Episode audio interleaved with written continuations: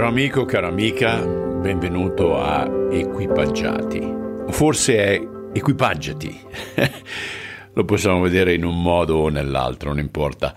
La cosa importante è che ci si equipaggi prima di uscire di casa. Perché dico questo? Perché sfortunatamente tanti di noi non si rendono conto che le battaglie avvengono sopra la nostra testa.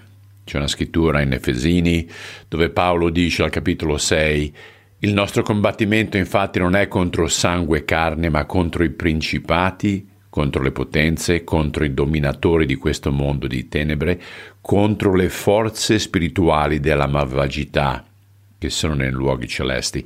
Pertanto cosa sta dicendo? Sta dicendo che le battaglie stanno avvenendo nel mondo spirituale e a volte noi abbiamo solo a che fare con i residui, con gli effetti collaterali e pertanto è molto importante che ci si prepari a priori. Allora il mio intento è proprio questo, di giornalmente portarti alcune scritture e una preghiera per meditare su quello che è la parola di Cristo. Spero di rimanere con voi durante l'anno, copriremo i quattro Vangeli in un anno, in media due minuti fino a un massimo di quattro minuti e la mia preghiera è che la tua fede venga anche radicata sempre di più ascoltando la sua parola. Un abbraccione e a presto, ciao.